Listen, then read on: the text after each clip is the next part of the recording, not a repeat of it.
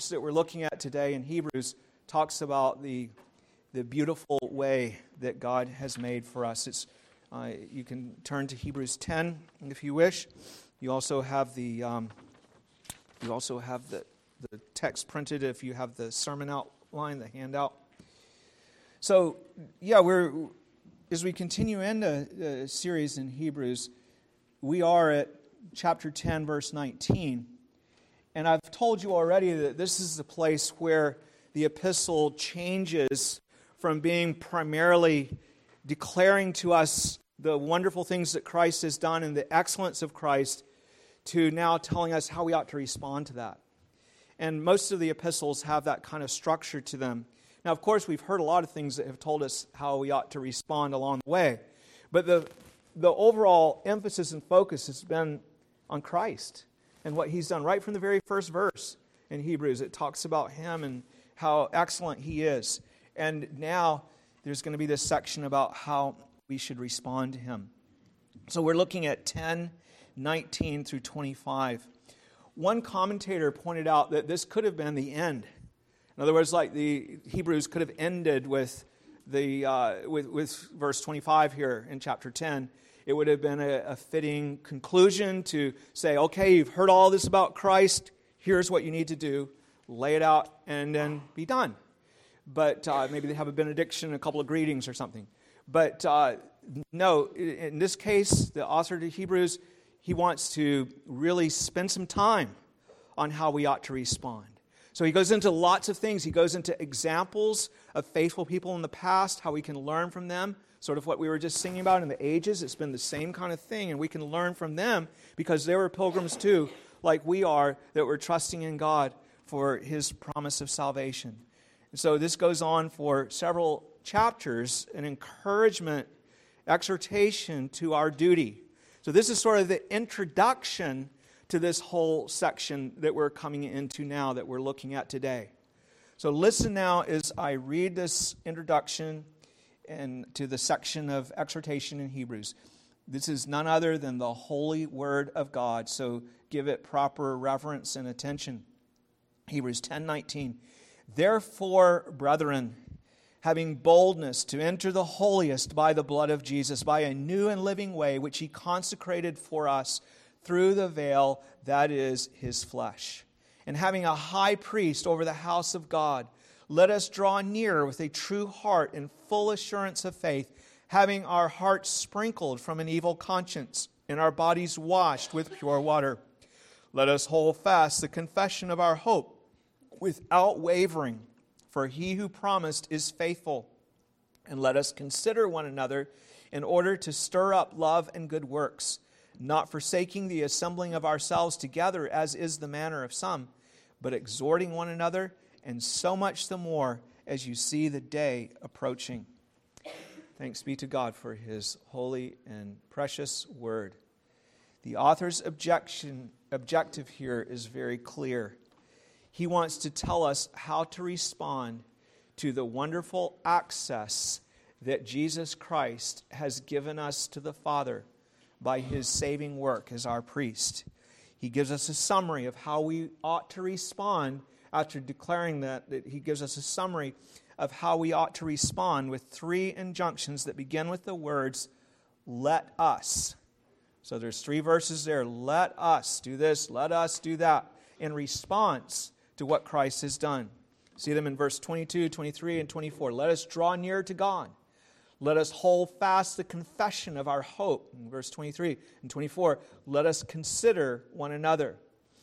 And then at the end of this passage we're looking at today, verse twenty-five, he exhorts us to not neglect the Christian assembly, the church, where these three injunctions are often really initiated and carried out. Not entirely. There's many things that we do outside of the assembly, but these things kind of have a, a, a key element to them that happens in the assembly of God's people and around the assembly when we when we come together as His people on the Lord's Day. So let's look at let's look at all of this more closely. That's an overview of the passage. First, Christians, see here the blessed condition that you have in Christ, what we've been looking at in Hebrews, a privileged condition that calls for an appropriate response. So he kind of takes all that he's been saying this in these couple of verses here at the beginning to say, look, this is what's been done for you. Remember what's been done for you, and now I'm going to encourage you to re- how to respond to it. So again, verse nineteen to twenty-one, therefore, brethren, having boldness to enter the holiest by the blood of Jesus, by a new and living way which he consecrated for us through the veil, that is his flesh, and having a high priest over the house of God, let us, right, because of this, do this. Because of what has been done for you, what you have, do this. The three injunctions follow. Here is something so wonderful that it obliges you to respond. You can't properly receive knowledge about what Christ has done and not respond to it. It's completely inappropriate to not respond in the way that he's talking about. It compels you. It could almost be said that if you don't respond, then you probably don't understand. You, you have not received the truth and are still in need of salvation. You've not embraced Christ. You're not yet truly a Christian who understands what it is to rest in Christ. What is the wonderful blessing? Well, it is that you have access to God. You have boldness, verse nineteen, to enter the holiest. Now, the holiest refers to the place where God is openly manifested. And we shouldn't think here of a, a physical thing, okay, where, you know, we're, we're saying, okay, so God is somewhere f- physically, and we go to a, a location where God is going to, to, to be pre- the holiest place. No, it, it, this is this was the place where the, God's God's presence, where he manifests himself, where he reveals his glory. It's a place where no one before the coming of Christ had dared to go. The imagery is picked up from the rituals is picked up from the rituals of the Old Testament, the tabernacle in the Old Testament, where you had the holy sanctuary, the Holy of Holies, where God's throne was represented, where he revealed his presence in a sense. No one but the high priest could go there, and that only once per year, and not without washings and sacrifices for sin. God was showing that the way was still not yet opened. And we have seen in Hebrews that it was a ritual representation of that uh, of, of coming before the true and living God that was given there. No one dared to go even there unless he had been authorized, even to the ritual representation of God. You didn't go there unless you were authorized by God, and that was only the priest once a year, and only after he'd had all kinds of washings and sacrifices and went in with a, a sacrifice even to offer as he went before God. But now, you see, it's quite different. You can come with boldness to the holy place. You can all come to God with boldness right before the face of God. The loss of access to God was our greatest loss in the fall, and redemption is recovering that. We were created to be his worshipers. Eternity is set in your heart, and you cannot be satisfied apart from God. We can never be satisfied until we're able to behold his glory and to live in harmonious communion with him. We were cut off because of our sin, justly so. God is holy, and he will not have defiled beings before his face.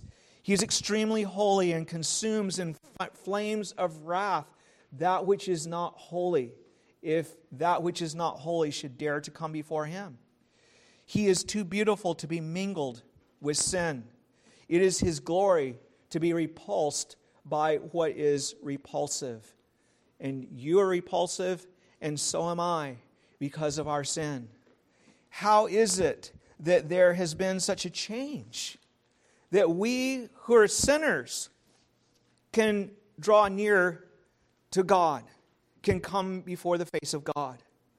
Jesus Christ has opened the way for sinners to come before the face of God.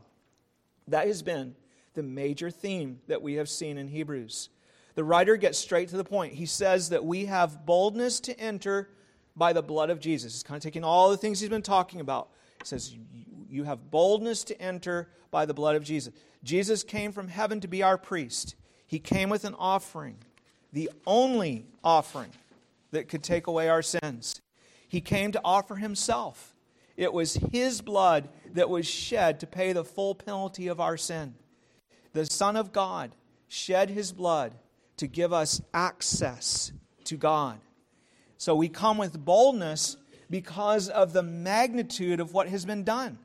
The blood of Jesus, the Son of God, has been shed to give us access. What more could have been done?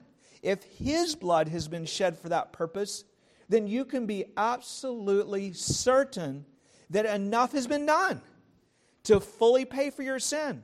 What more could have been done? What greater measures could have been taken?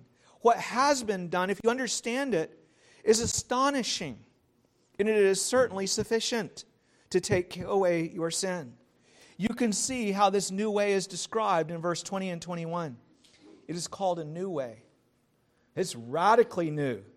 It's, it's as already mentioned, no one dared to come before the face of God before this way was opened by Jesus Christ, by the shedding of His blood. That's the reason this way is said to have been consecrated for us through the veil. That is, His flesh, it says. See, Jesus came here in flesh. And in flesh, He went before God with an atonement for our sin. He, as one of us, went before God where no one could ever go after the fall of man. Now, you talk about the priest going, he was just going into a representation of the, the real presence before God. Yes, it was, there was a sense in which God was, was with His people. He dwelt with His people. He was present with them. But there was a, there, there was a, a, a distance. There was a barrier. Though Jesus was the Son of God with full divinity, He added another nature to His own when He came here to represent us. A human nature with a human body and spirit. In human flesh, then, you see, He's the one who broke the barrier. He went behind the veil. He went through the veil, however you want to say it, that separated us from God. What is the veil? What is the actual veil?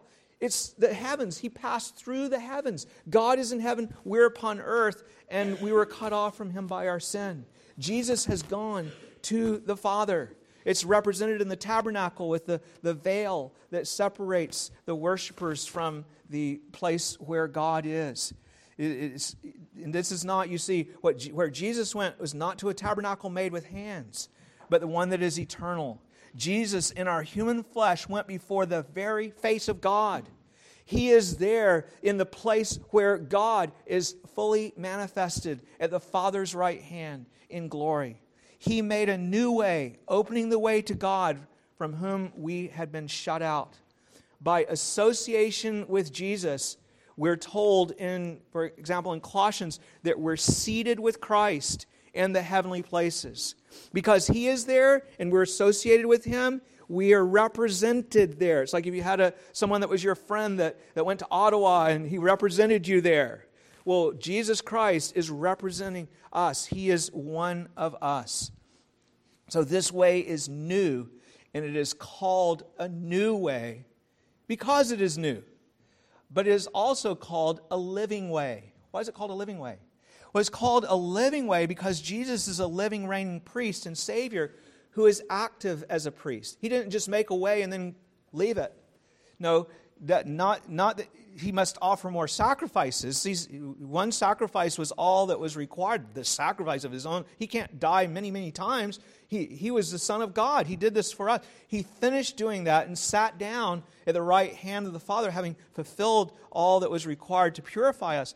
But He lives as our priest to, as it were, take us by the hand and lead us into the holy place before the face of God. We come out of the wilderness of the world leaning upon our beloved. He is our high priest who is over the house of God, as it says. He's active, administering over the house of God, working to call people and to, to, to work in their lives. He looks after us and He keeps us on the pathway to God. We have communion with Him. He helps us in our weakness and in our infirmity. He ever lives to make intercession for us.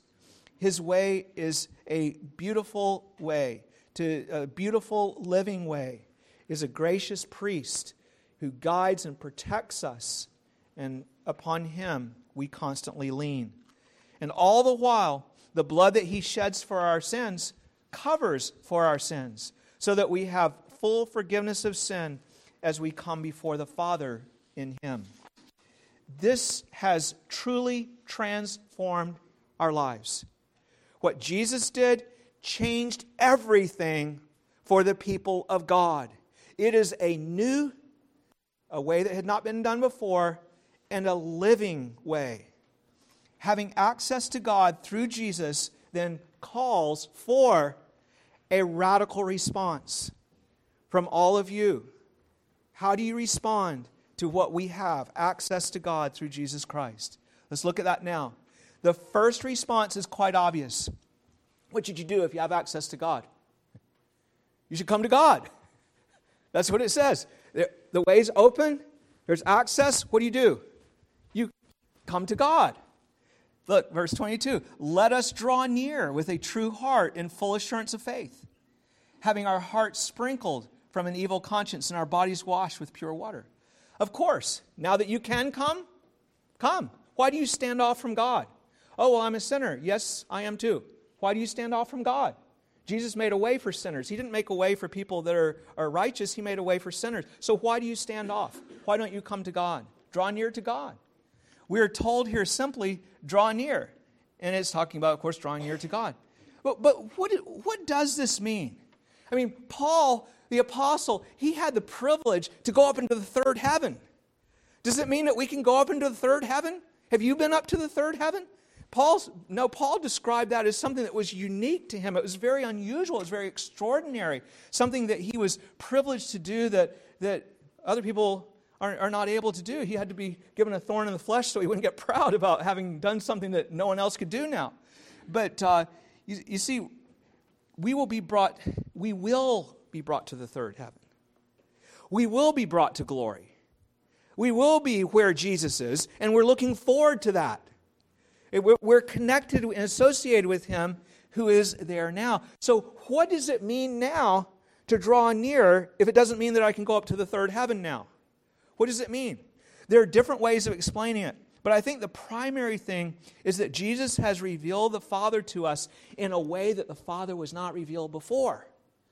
So relative to how it was before, you can come to God, and the people before couldn't come to God.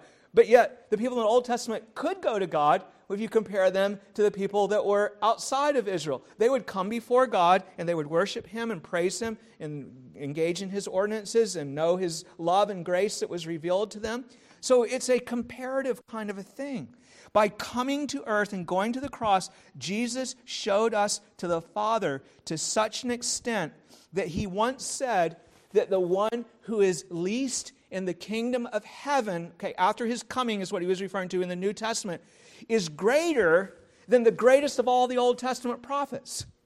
And he said that was John the Baptist, because John the Baptist came right up to the brink of seeing what Jesus Christ was going to do. He didn't see that. He didn't. He, he, he was gone before Jesus went to the cross and rose again.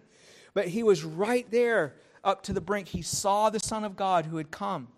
So it's because Jesus has revealed God to us by his coming and his work more than God had ever been revealed before that you, people of God, can know God and can come to God as he is now revealed in Christ in a way that no one could ever come to him before. You can come nearer to God and have communion and fellowship with him in a way that no one could do in the Old Covenant.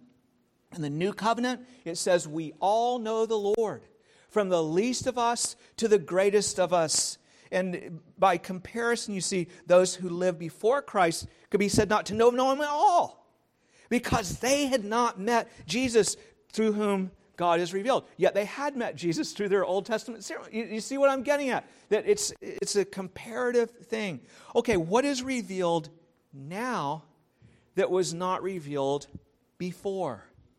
It was revealed before that God was holy. Definitely, you remember them at Mount Sinai and all the Isaiah before the, the majesty of the vision that he saw. But now it has been revealed that he is so holy that only the blood of his Son can atone for our sin. That is radically different than seeing thunder and lightning on Mount Sinai and being told that come, don't come in this mountain or you'll die, or having the ground swallow you up and, and absorb you. Now we realize this thing is so major, God's holiness and the divide between us and Him, that the Son of God had to shed His blood. That was not revealed fully to the people of God until Jesus actually, they didn't get it, until Jesus went to the cross and actually was received and was and was raised again. You come nearer to God than anyone ever could before if you know Jesus as crucified for sins. What else? It was revealed that God was loving and gracious before Jesus came. He gathered His people. He declared His mercy to them. He, he worked with them. But by His coming, by Jesus' coming, it is now revealed that His love is so gracious and His mercy is so great that He gave His only begotten Son for us who don't deserve it in any way. You know the love of God. It has been revealed to you now more than anyone in the Old Testament could have ever grasped it, more than they could have ever understood. You're able to come to God, before the face of God, as He is revealed in Jesus Christ. That is how He is revealed, through the cross of Jesus Christ. We could say similar things about God's wisdom, about God's power, about God's justice, about His beauty, about His goodness, and on and on. We saw so much in Jesus Christ as He was revealed to us. He revealed the Father. We could say similar things of all of that, but all in all, we come near to God as He has been revealed in the face of Jesus Christ. What did Jesus say to His disciples? What did He say when Philip said, "Show us the Father"? What did He say? "If you've seen me, you've seen the Father. I came, I revealed the Father to you by my ministry, by my work, by my person. I reveal Him." It's not, he, he, he wasn't saying He was the same person as the Father. The Son is a distinct person, but He was saying, "I make known the Father to you by my ministry and my work here as the Son of God." There is indeed more to come when we enter glory. And I'm glad for that, because I know I taught before that our hearts can't be satisfied until we see all the glory of God. Heart's not satisfied yet. There's a whole lot more for us to see. There's a lot more glory and a lot more beauty. But wow, it's way better than it was before I knew Christ. Now there's so much more. I've got God, God has made Himself known. There is no comparison in what drawing near means now to what it will mean then when we go to the third heaven. But likewise, there is no comparison in what it meant to draw near in the Old Testament and what it means now that Christ has been revealed. This is so so what do you do then? You draw near. That's what you do. If there's a way to draw near, you come in that way. Notice how the drawing near that we're called to do is described. Verse twenty-two again. Let us draw near. How? How is it described? With a true heart and full assurance of faith, having our hearts sprinkled from an evil conscience and our bodies washed with pure water. You could not come before the holy God if you didn't have cleansing of your conscience, if you didn't have washing from defilement. And Jesus has provided for that. As you can see, the focus is on coming with assurance. You don't come to a place where you could not go on your own lest you would be melted down. You, you do not come in that way, but you come now with confidence, boldness, because the way has been provided. With assurance in what God has promised and sworn concerning Christ, the forgiveness of sins. Assurance that the cleansing that came through Him is surely sufficient for sinners so that we can come to God who is so much more holy than we ever knew until Jesus came and revealed Him to us. Sprinkling and washing were the methods of cleansing from Old Testament defilement, so those terms are used here. Now we can have the sprinkling of the blood of Christ that cleanses our hearts from an evil conscience. How do we get sprinkled by the blood of Christ? Of course, it's figurative, isn't it? It's, it's when we trust in Him, we're washed, our sins are cleansed by the blood that He shed on the cross. Not literally that we have blood poured on us, but that Jesus has done this, symbolized by the literal pouring of blood of Old Testament sacrifices. And we also have the washing of our bodies with pure water. We do have a New Testament symbol for that, don't we, with, with baptism. And of course it says that it's not the cleansing of our body that saves us, the washing of our, our flesh. That's, that's not what we're talking about. Baptism with water represents baptism with the Holy Spirit. John said, I baptize you with water. He will baptize you with the Holy Spirit. And the Holy Spirit puts God's law in our heart so that we have a conscience that now where, where we're serving God in sincerity. We know we come short, got the blood of Christ. But we also are oriented toward God now because we've been born again by the Spirit. We've been changed. We come to God. We're buried with Christ in baptism. We're raised to walk in new life with Him. And so we come in the having our, our hearts sprinkled from an evil conscience and our bodies washed with pure water. We draw near. You don't have to stand off because there is cleansing through Jesus Christ and what He has provided. Radical cleansing because you're doing something radical and going to God as one who is a sinner and would otherwise be completely rejected. So, dear bride of Christ, let us draw near to God in full assurance of faith. The second injunction is in response to our in response to our privilege in Christ is given in verse twenty-three. What else should we do? We should we should come near. Let us hold fast the confession of our hope without wavering, for He who promised is faithful. Our confession is really that all of our hope is in Christ. You know, He's the one that has provided for us and made our way as He is revealed in the gospel. We confess that Jesus is Lord of all, who has been given all authority in heaven and earth, and who will reign until all of His enemies are made His footstool.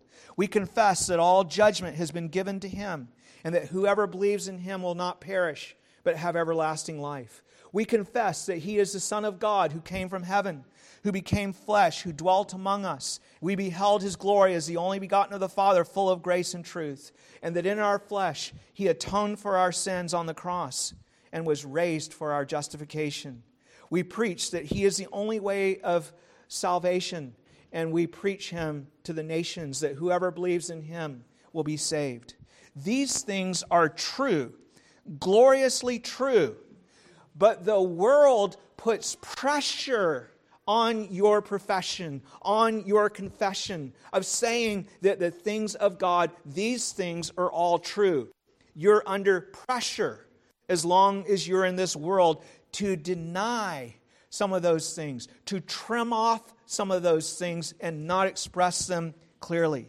There, there are always certain things that the world does not like, and it's too easy for us to downplay those things. You have not been at all bold if you talk about the things that the world agrees with today. It's when you talk about the things that the world doesn't agree with that you're bold in Christ. And our tendency is to downplay those things. Perhaps one of the biggest of these always is that we're condemned to hell apart from Jesus Christ.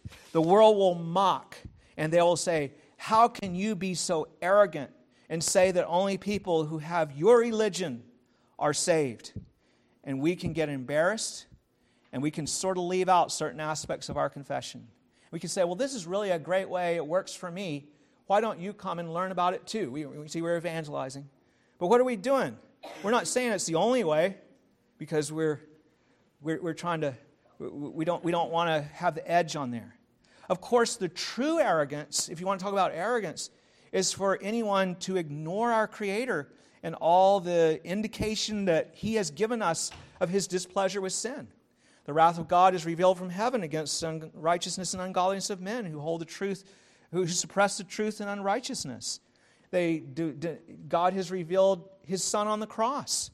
It is arrogant to look at such things and instead of humbling ourselves and crying out for mercy, to accuse God of being unjust.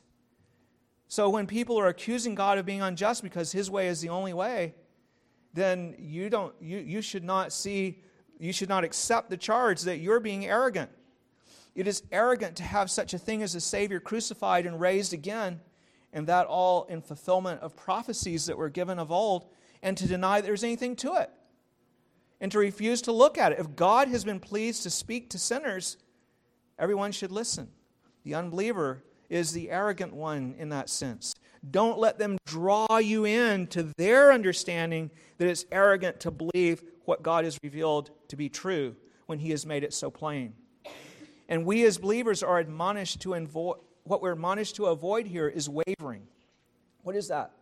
Well, literally, it's turning this way and that. being blown about by the winds of doctrine in the world. We're not to be tossed about by every wind of doctrine or by various objections that the world raises to what God has clearly revealed. Jesus is worthy. He's not someone you should be ashamed of. He's someone that you should delight in, even if it means you suffer for His name. There is so much revealed about God now. We know Him so much better now, you see, since Jesus came. So with that privilege goes responsibility. We know Him better, so we need to confess Him better. We know Him more fully, so we need to confess Him more fully as He is now revealed. It's inappropriate for us to waver in what has been graciously revealed to us. No, brothers and sisters, hold fast to your confession. Don't join the unbelievers' arrogance. You, you do that when you accept their charge that it is arrogant to say Jesus is the only way. God is faithful. Everything He has revealed is true, and it doesn't need to be adjusted. He will not fail to do all that He has promised. No promise of His will fail. Confess that truth with boldness. Now, I don't mean that you should be obnoxious in the way that you present the truth, but I mean that you should be unwavering in the truth. You present it to people, you, you give them a little to think about and work with them along the way with wisdom and, and judiciousness, but to deny things or to cover them up because you're ashamed, to waver, or even to start to embrace things that are erroneous because they're not popular, that's what we're to guard against here. Now we're ready to look at the third injunction. The third injunction that flows from the new and living way that Christ has opened is in verse twenty-four. And let us consider one another in order to stir up love and good works. Only fitting, isn't it? I mean, when you have, when the Lord has done so much for us, shouldn't we be zealous about seeing ourselves and others serve Him? Shouldn't that be what we desire? We want, we sang earlier, we want to see your churches full. We want to see people praising you for what you've done. We want our brothers and sisters who are maybe lagging along, we want them to, to call on the name of the Lord. Each, each one of you, first look to yourself. Each one of you needs to be zealous, for Christ has called us to love and good works. He has saved us in order that we might do love and good works. The old version says that we're to provoke one another to love and good works. Now, that's actually what the word means. It's, it's often used negatively. Like when Paul and Barnabas had the contention with each other, it's the word contention that's used, it translated contention in the New King James. It's the same word that's translated here, stir up. They were stirred up at each other. And it's, and it's often something that it's kind of got an edge on it. The idea is that we're to prod each other to love and good works. The best way you do that, by the way, first of all, is by your example. But it also goes beyond mere example. Parents, you certainly know this with your children.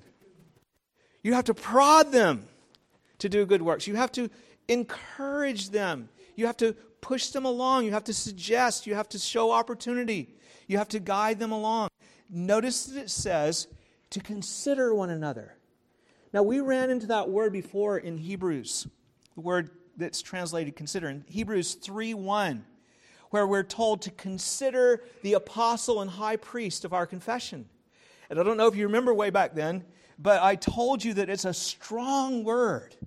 It doesn't mean that you just go, oh yeah, and then you go on. It's something that you devote your mind to. So we're supposed to concentrate, think about how that we can stir up ourselves and others to love and good works. You're to mull it over. You're to engage your mind in it. You will not do love and good works, nor will you help anyone else to do it if you don't engage your mind. It doesn't just happen, okay? It's something that you have to consider. You have to devote yourself to. There are two ways that you need to expend effort thinking about others in connection with stirring up love and good works. The first way is that you evaluate their situation and their needs, the people around you, and how you can do good works. If you begin to look at someone and their situation and their plight, your tendency is to say, oh, well, it's not that bad, you know, it's not like what I had to do. No, no. You, you look at them and you consider and it stirs you up as a Christian to love and good works, to go and minister to other people. You're not indifferent to the people around you. That's the first thing. The second way is that you look around and you see other people and you notice that there seems to be something wrong. And they're not doing love and good. And so you go to them and you encourage them. You find out, are they struggling with sin? Are they? Uh, are, do they need comfort? Do they need some kind of encouragement? Are they confused about the gospel? Are they going through a hard time? Do they need relief somehow? And you, you can, you're thinking, how can I help other people to function doing love and good works? You look at your children. You say, are they doing love and good works? What's wrong? You have to, you have to be engaged. You have to act on these things you see.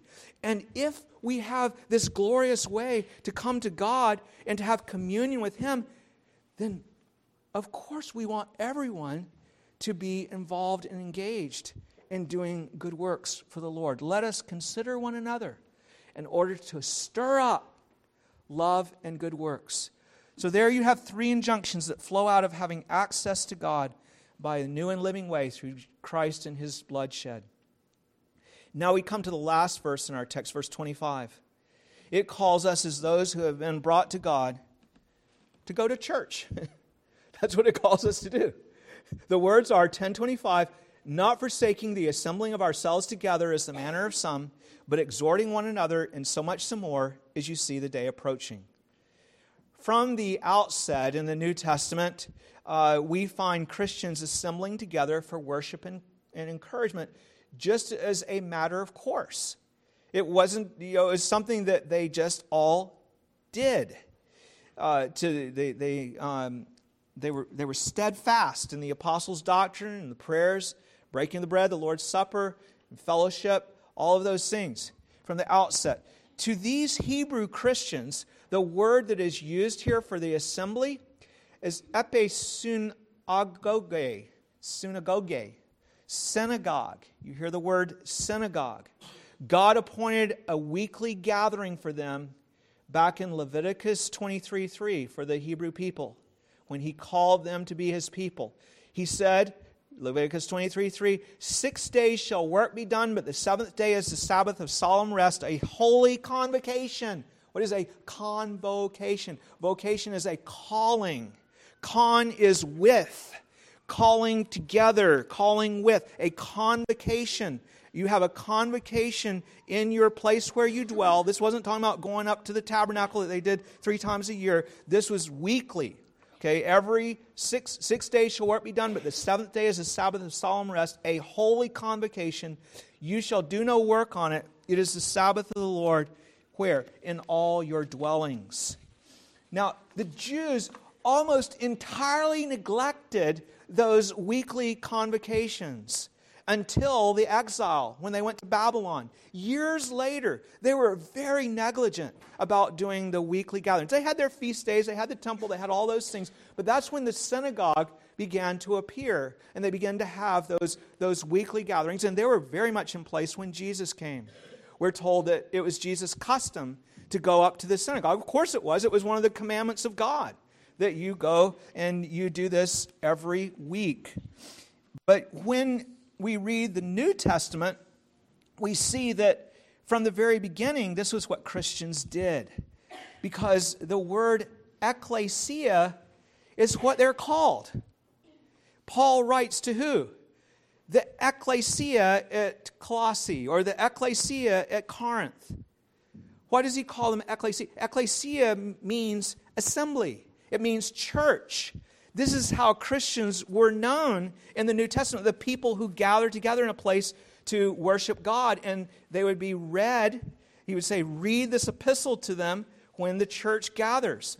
And he would say things like, when you come together to break bread, da-da-da-da-da, and he would talk to them. It's just understood. And this was done on the first day of the week. We get that incidentally mentioned through Scripture. We know that Jesus did everything on the first day of the week. He rose from the dead on the first day of the week. He came back again to talk to His disciples on the first day of the week. He poured out the Spirit on the first day of the week. In, in Acts twenty, verse seven, this practice of gathering on the first day of the week is mentioned as the customary practice of the church. just what they did. They gathered together on that day to break bread. Paul waited to, when they did that, to meet with them. And in First Corinthians sixteen two, it says, on the first day of the week, collect your tithes and bring your offerings. In Revelation one ten, John speaks about being in the Spirit on the Lord's Day. He was not able to gather with the people, but he recognized there was a distinct day in the week called the Lord's Day. And that was the first day when the Christians would gather together. Everywhere in the New Testament, it is understood that this is what Christians do. So it is here in our text as well, isn't it? It's just understood. This is what you're expected to do. The command is, do not forsake the assembling of yourselves together as the manner of some is. Apparently, some of the Hebrews were had grown negligent about gathering. This is unacceptable to the author of Hebrews. God has appointed one day in seven to keep holy, and he has called us to a holy convocation on that on that day especially, even from ancient times.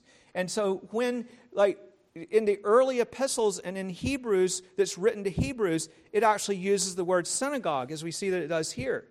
And uh, James uses that word when he says, when someone comes into your assembly, like a poor man comes into your assembly, he called the word assembly is synagogue that he uses there. But most of the time, it's called ecclesia. You see, but it's the same thing as what I'm showing you with that. So, uh, yes, God has appointed one day in seven from ancient times. Yet it's very often the case that those who would not think of skipping work for no good reason will opt out of the Christian gathering for no good reason. The excuses can be quite ridiculous and the sort that we would be ashamed to make before God. If you were called before God to say, oh, why did you skip church? Oh, well, a friend called me. Um, you, why didn't you bring your friend to church? Oh, they might not want to come. So why did you not come? You're tired because you stayed up late. You stayed up late. Well, do you do that before you go to work? Do you just call a boss and say, I'm not going to come because I stayed up late last night. I was watching movies and I, I just don't really feel like going to work today. Would, what, what would your boss think about that? Some of you, I know, are not well. There's some people listening on live stream today that are not well. And we're very thankful that we can provide live stream for those that are not able to come. We know that those who love the Lord and his assemblies are sad when they're not able to join with the people of God. And we're glad that we can reach out in that way with our technology. And uh, we also, brothers and sisters here who are well and healthy, we need to reach out to those who are not healthy. And we need to see that they're encouraged and that we reach out to them especially who are not able to join with us when we see each other, when we eat together, and when we do these things. It's a sad thing. And uh, it's it's a very sad thing when that's the case. But you see, we have absences as well that are just not warranted. And it's not appropriate, according to this text, when you have a Savior who's made a way to come to God, and when a part of that way where we come before God is very much involved with the Christian assembly, then it's not appropriate to say, oh, I'm not gonna, I'm not gonna bother. Now, why do I say in particular that we have absences that are not appropriate when we have a Savior who has brought these things near to us? Well, I say that because of the context of this verse. What have we seen in the passage today? We have seen how we ought to respond when the way has been made open by Christ to come into the presence of God. And I want to say to you that all three of the let us commands are often things that are done in connection with a holy convocation on the Lord's Day. All three of those let us statements involve the assembly. Not exclusively, they're done in other contexts too, but they are especially done in connection with the assembly. This is certainly the case with the third let us statement. Let us consider one another in order to stir up love and good works. Say, why did I start with the third? Because it's tied together directly in the passage. Verse twenty-five flows right out of verse twenty-four. Not forsaking the assembling of ourselves together. Let us consider one another in order to stir up love and good works. Not forsaking the assembling of ourselves together as the manner of some is, but exhorting one another. So you do the exhorting in assembling together. is what it's getting at. The author is showing that the considering of one another is often something that we do when we see each other at church. You might not even think about people much during the week. Now, now you could and you should, but you're involved in many things. We sing together, we pray together, we hear the word of God together, we come to the table together. We may see someone with their head hanging down. We may see someone dragging along. It's time to encourage and to be encouraged. If we never see each other, then we don't know about those things. I find that too often Christians enjoy being a new person in a church, because rightly, lots of people reach out to you when you're a new person in the church. They talk about how friendly the church is, and that's good. But then after they've been there for a while, they say, oh, I don't find the church so friendly. Well, why did it change? You thought that when you came. Why did it change? Perhaps the problem is that these people never went from being someone who was being welcomed and received and everybody was reaching out to get to know them to being someone that was joined shoulder to shoulder to reach out to other people. They still want to be the recipient of all of the, the outreach and all of that stuff. They, they don't want to give ministry. They want to receive ministry. People like that will change churches all the time. And they'll go, oh, it's so much better, so much better over here, over there. Sometimes, actually, I am concerned when someone comes out, you know, someone comes visiting the church. They say, oh, this is just wonderful. Oh, I love it. Oh, I want to be. And I think they probably won't be here very long. And it's usually true. Maybe four years, five years, however long, they're gone. Why? Because they weren't people that wanted to get engaged in ministering to others and dealing with hard things and working through situations. There were people that just wanted an easy situation that they could coast along and have everybody love them and care for them and reach out to them.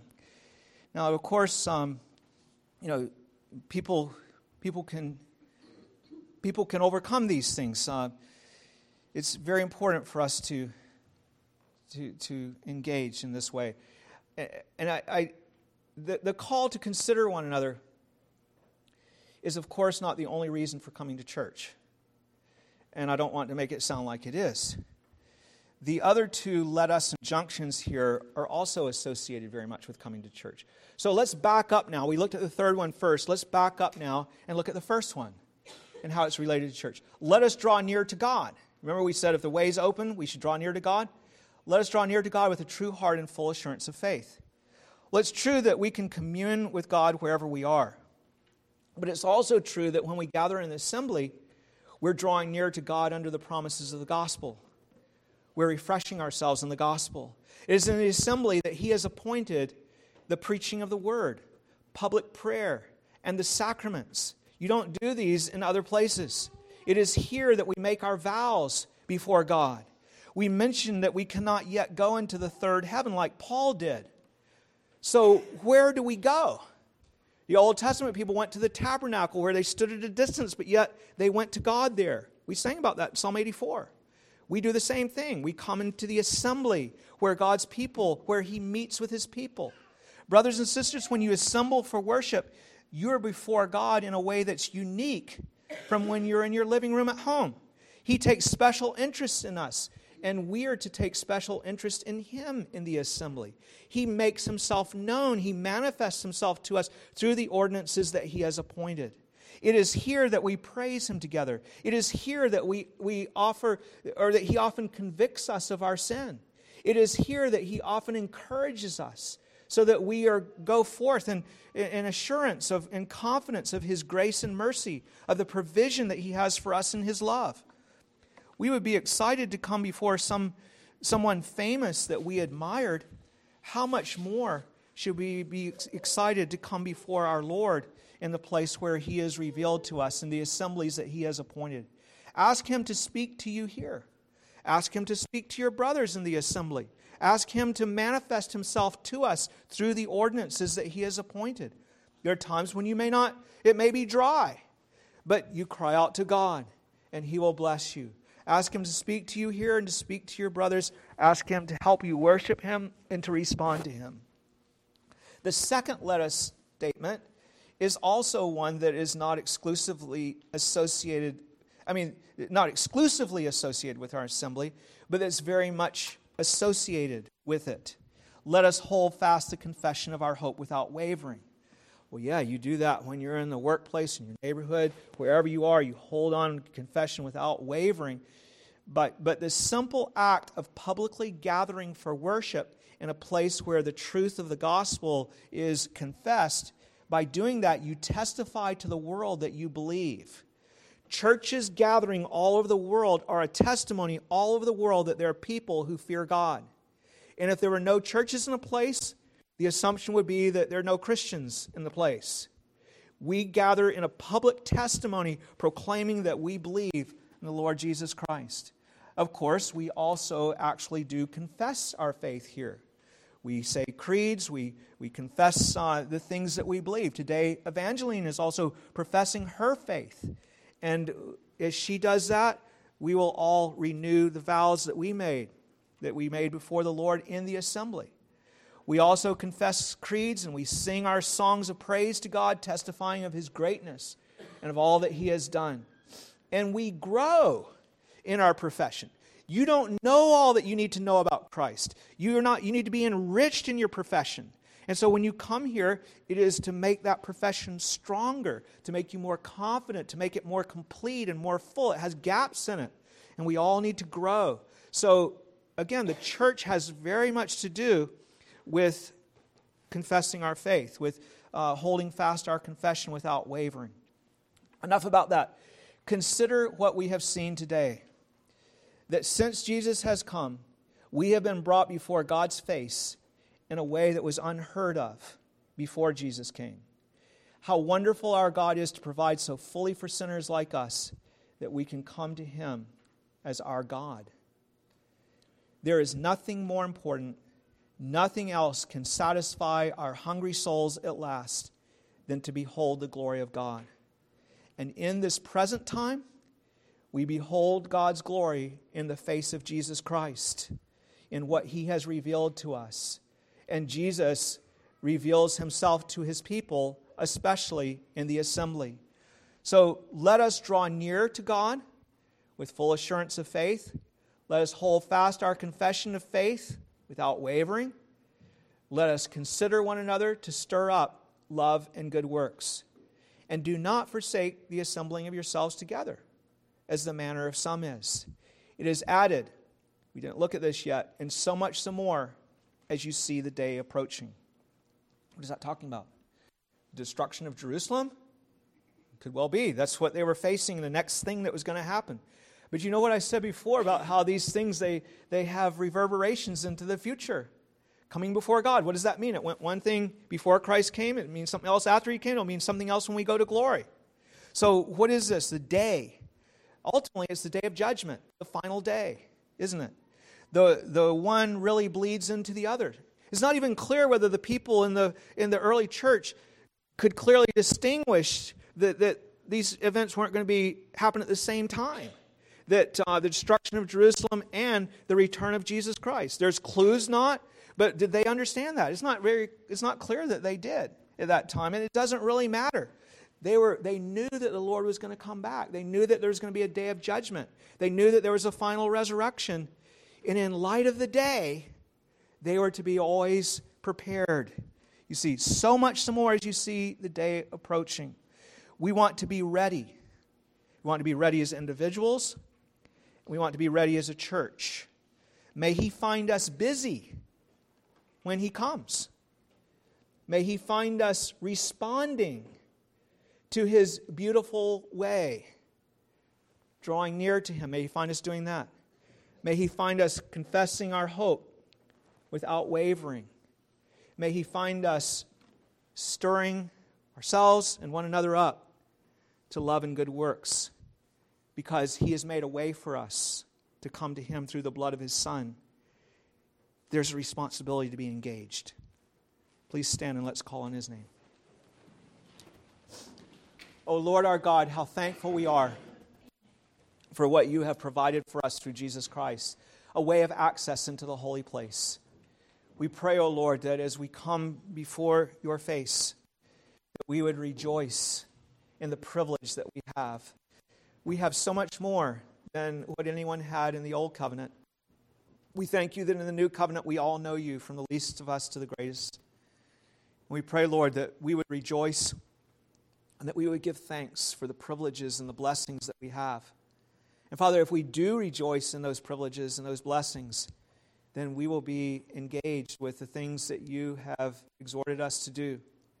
We will draw near to you. We will come to you in this way. We won't leave off coming to you when the way is open. We will cry out to you. We'll do it privately. We'll have times of prayer. We'll call on you when we're just about our business. We'll do it in the assembly. And Father, we'll also confess the truth. We'll, we'll rejoice in the truth. We'll love the truth. We won't be ashamed of the truth. We pray, Lord, that you would work in us, because we confess that too often we are ashamed of the truth. It's so easy to talk about it and then to go out and do the very thing that we know we shouldn't do. Please have mercy on us, Lord. We need your grace. And then there's the stirring up one another to love and good works. And, oh, Father, we pray that we would consider one another, that we would not be a, a little island kind of person that is just thinking about our own needs and our own hurts and, you know, whatever it is that's on our mind. Lord, there's way too much of that in me personally. And, uh, oh, Father, it's, it's kind of disgusting.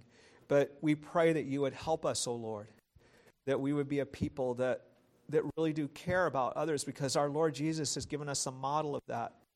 His love is so is so outreaching. It's so lovely. And Father, we're so far from it. Lord, visit us with your Spirit. Pour out your Spirit on us and help us, Lord.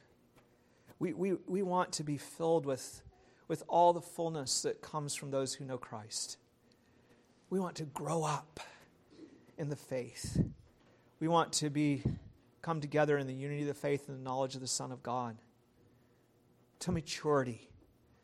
Oh, Father, we're so immature. The church is so immature today. Please, Lord, work in us. Thank you for the hope of glory.